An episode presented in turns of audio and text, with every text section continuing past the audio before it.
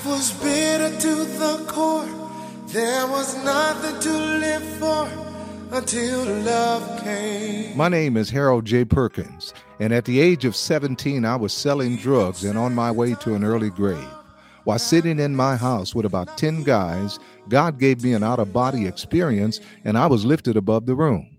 I could see everything moving in slow motion. After that, I got up and put those guys out, and I cried out to Jesus Christ. He came into my life with liberty and purpose. Then I ran into religion.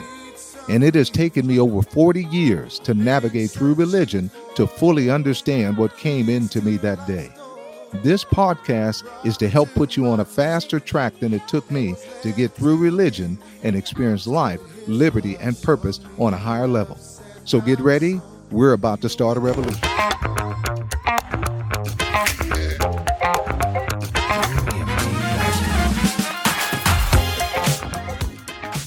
Again, welcome. In this episode, I'm going to give you a view of the kingdom of God that is soon to come and manifest on earth in this day. A conquering kingdom that will conquer all the current kingdoms of the world and usher in the return of Jesus Christ. Jesus Christ is not returning for a weak and powerless church. He's returning for a bride without spot or wrinkle. We, the body of Christ, are his bride and he's coming back for a body that has risen to walk in the victory that he obtained for us over 2,000 years ago. The book of Daniel talks about this conquering kingdom that will rise up. Many people think that the Bible is just a book of religion written by men. If that's true, tell me how thousands of years ago the Bible could tell about the dominant kingdoms that will come on the earth thousands of years before they came and now history proves how accurate the Bible was. In the book of Daniel, Daniel interprets a dream that King Nebuchadnezzar had that God had given him when he went to bed desiring to know the future. The king saw in the dream an image that represented four kingdoms to come that would rule the world. Listen to Daniel chapter 2, verses 32 and 33.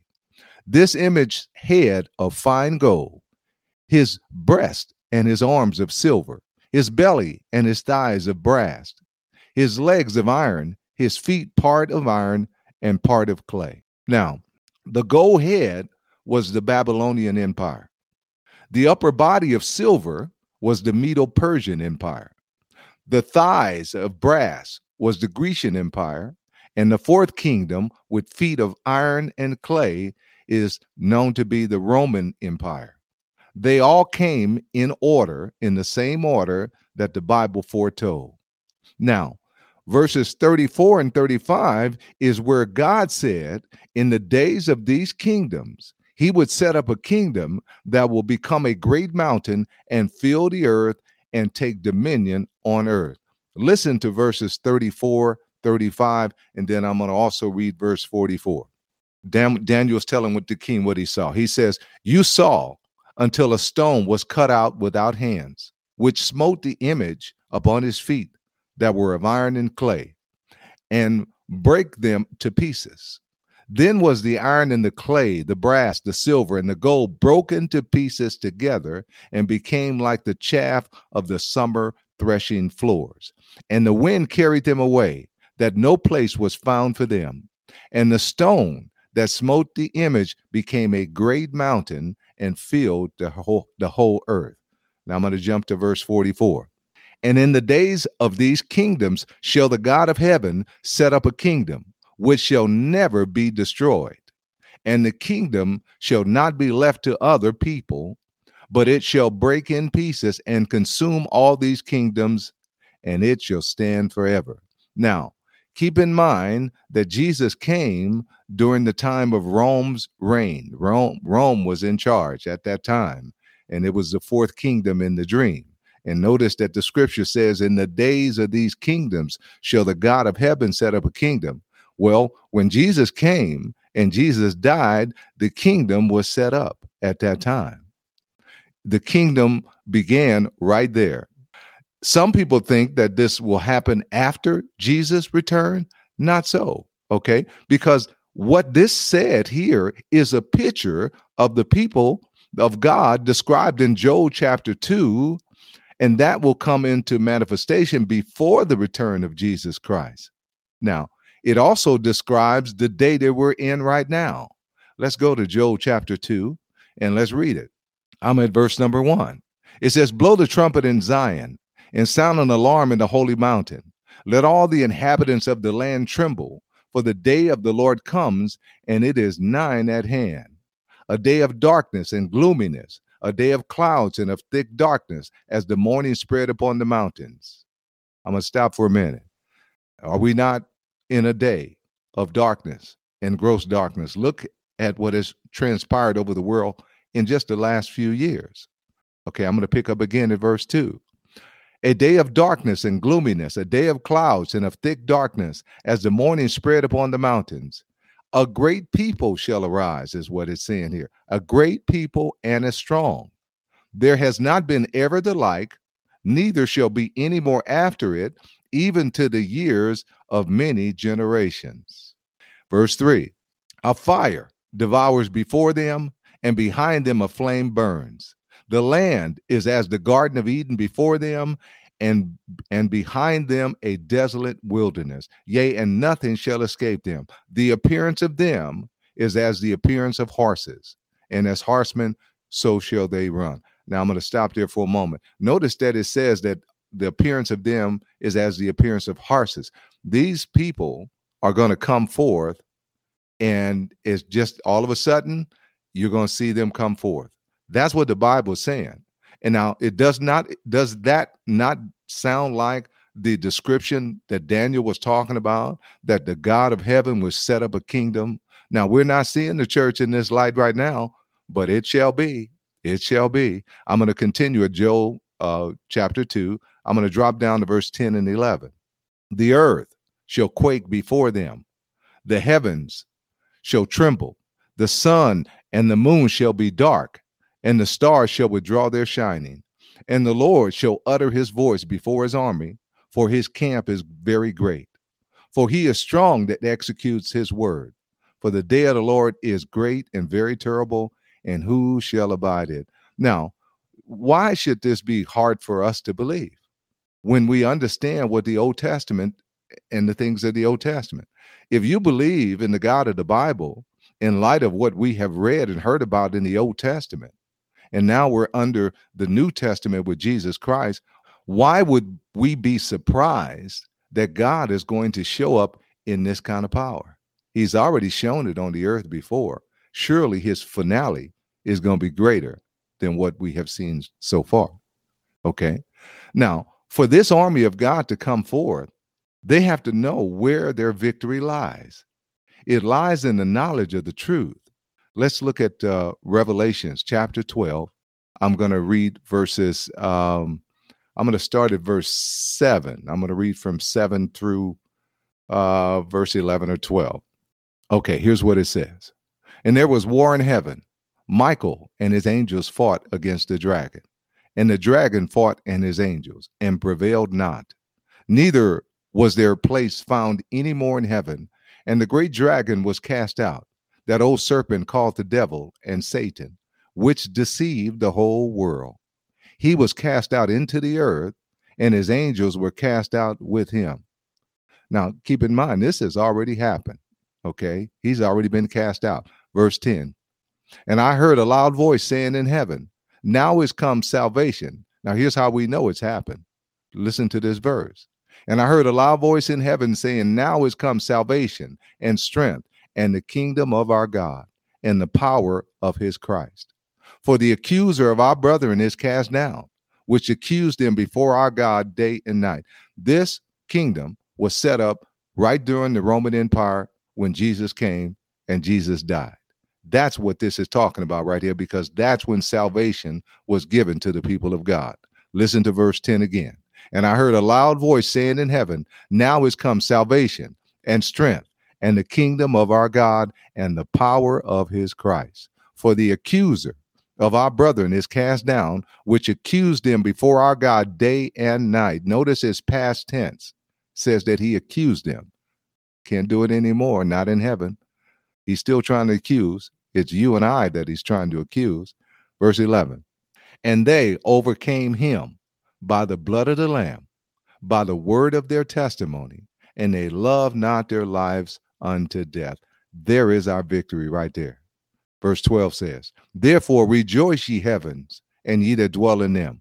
Woe to the inhabitants of the earth and of the sea.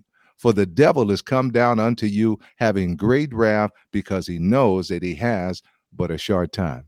Now, you see a lot going on in the world today. And the reason it's going on in the world today, because there's some things happening that the devil knows that his time is short. And part of that is God's people waking up to their righteous place. Okay. But it says, but here's here's where you need to understand where you are, whether you should be in fear or whether you should be in in in, in expectation. Notice verse 12 says, Therefore rejoice ye heavens, and ye that dwell in them. Why? Because the power that Satan has already been overcome. And if we'll dwell in heaven, he's not talking about us going in heaven, but if we'll dwell with a heavenly mindset, then we can have victory over him. Okay. And we can begin to do good on the earth and allow God to be seen and lives to be transformed. Well, first of all, how can we do that? How is that going to happen? Notice it said here that they overcame him by the blood of the Lamb, by the word of their testimony, and they loved not their lives unto death in verse 11. There are three things that the enemy has blinded the people of God's mind to see clearly, and this is the reason why the church hasn't risen to be what it's supposed to be. There are three things said here. One is the blood of the Lamb and understanding what it really did.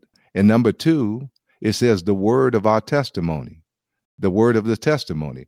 Well, knowing what that is. And then number three, we have to understand what does it mean now to, to not love our lives unto death.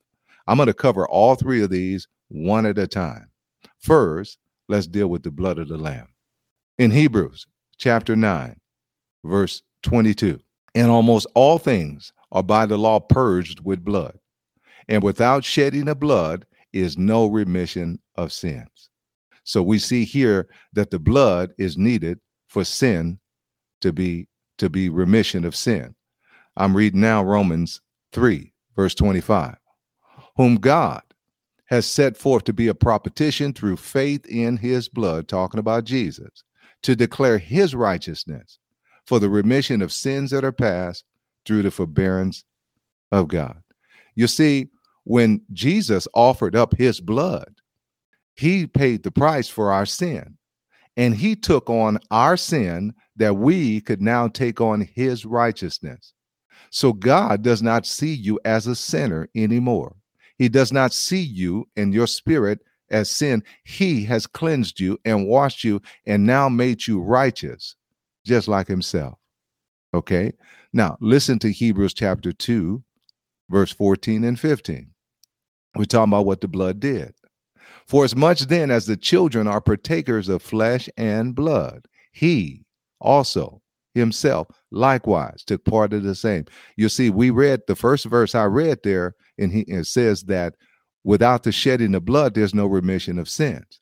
So this is why Christ took on flesh and blood. I'll read it again. For as much then as the children are partakers of flesh and blood, he also himself likewise took part of the same, that through death he might destroy him that had the power of death, that is the devil, and deliver them who through fear of death were all their lifetime subject to, to bondage. Now, in here, as we see here in verse 14, it says that Jesus destroyed the devil. How did he destroy him? Because he destroyed sin. And because he destroyed sin by shedding his blood for us, we now have authority over Satan. But if Satan can get you condemned by thinking you still have a sin problem, your authority over him will not work. Condemnation will nullify your faith. And that's what's been happening. The enemy has bringing, been bringing condemnation in regards to sin that Jesus has already taken care of. I'm going to continue at verse at Hebrews 10, 12 through 14. But this man, after he had offered one sacrifice for sins forever, his blood, right? Sat down on the right hand of God from from henceforth expecting till his enemies be made his footstool. For by one offering he has perfected forever them that are sanctified. Notice by one offering of his blood, it says here that he has perfected us forever. Okay. Mm-hmm. Now, let's understand what the enemy's been doing. Verse John chapter 3, verse 21 says this Beloved, if our hearts condemn us not, then have we confidence toward God. You see, what Satan has been doing is bringing condemnation so that you don't have any confidence with God answering your prayer because condemnation is not going to allow you to have confidence in God. And so he's having you condemned over something that's already been paid for. The price of sin has already been taken care of. Jesus already did it with his blood. Now, listen to uh, 1 Corinthians chapter 11, 23 to 25. This is the Passover uh, where Jesus, before he went to the cross, it says here, it says, For I have received of the Lord that which also I delivered unto you. That the Lord Jesus, the same night in which he was betrayed, he took bread. And when he had given thanks, he broke it and said, Take, eat. This is my body, which is broken for you. This do in remembrance of me. Now listen to verse 25. After the same manner also, he took the cup when he had supped, saying, This cup is the New Testament in my blood.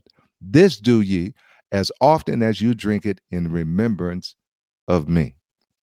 Jesus said his blood was that of for the New Testament. See, the words, what, what Jesus has actually done is his blood now has given us the authority over our enemy and access to God so we can go into God's presence and get the help we need. Okay. Never should we come into our Father's presence with condemnation because Jesus has already made us clean. And if we understand that, and we understand, see, all that God has available for us is received by faith. But if the enemy can get you into condemnation and and thinking about, you know, your shortcomings and get you focused on yourself and not on Christ, that's where he can defeat you at. But if you understand what he has already done, then you now can put him under your feet, which is why Jesus sat down. Okay. So the New Testament, the now let's deal with also the next thing that I said I was going to get into was the word of our testimony. Well, the word of our testimony, I'm not going to have time to go into it on this episode. So let me uh, emphasize again. I'll deal I'll deal with the the word of our testimony and I'll deal with not loving our lives unto death on the next episode. God has done a marvelous thing, and there is a an army of people that He's trying to get to wake up to who they really are and to understand that the blood of Jesus Christ has translated us out of the kingdom of darkness. You see, what we're supposed to do is appoint our enemy to what Jesus has done on our behalf. The enemy, on the other hand, his job is to get us focused on what we're doing or not doing. And if he can get us focused on what we're doing and not doing, then our eyes are not on what Jesus has done for us. See, our victory is not in what we do or don't do. Our victory is in what Jesus has done for us already and us believing what he has done. So when the enemy comes at us and tries to tell us this and that and so forth, we point him to the blood. We point him to Jesus Christ. We we point him to the victory that Jesus has won for us. The same thing applies to our Father.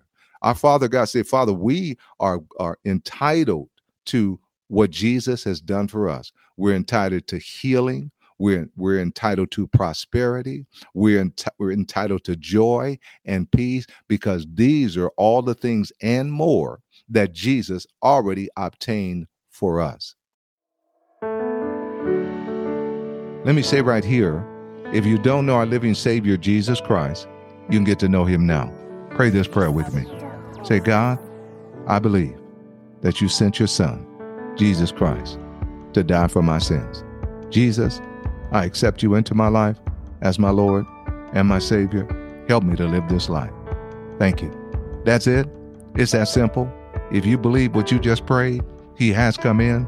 Start reading the Bible for yourself You can start in the book of St. John and in the book of Romans, and God will begin to show you his purpose for your life, and he'll begin to show himself unto you. Okay, we'll see you on the next episode. Avenue.com.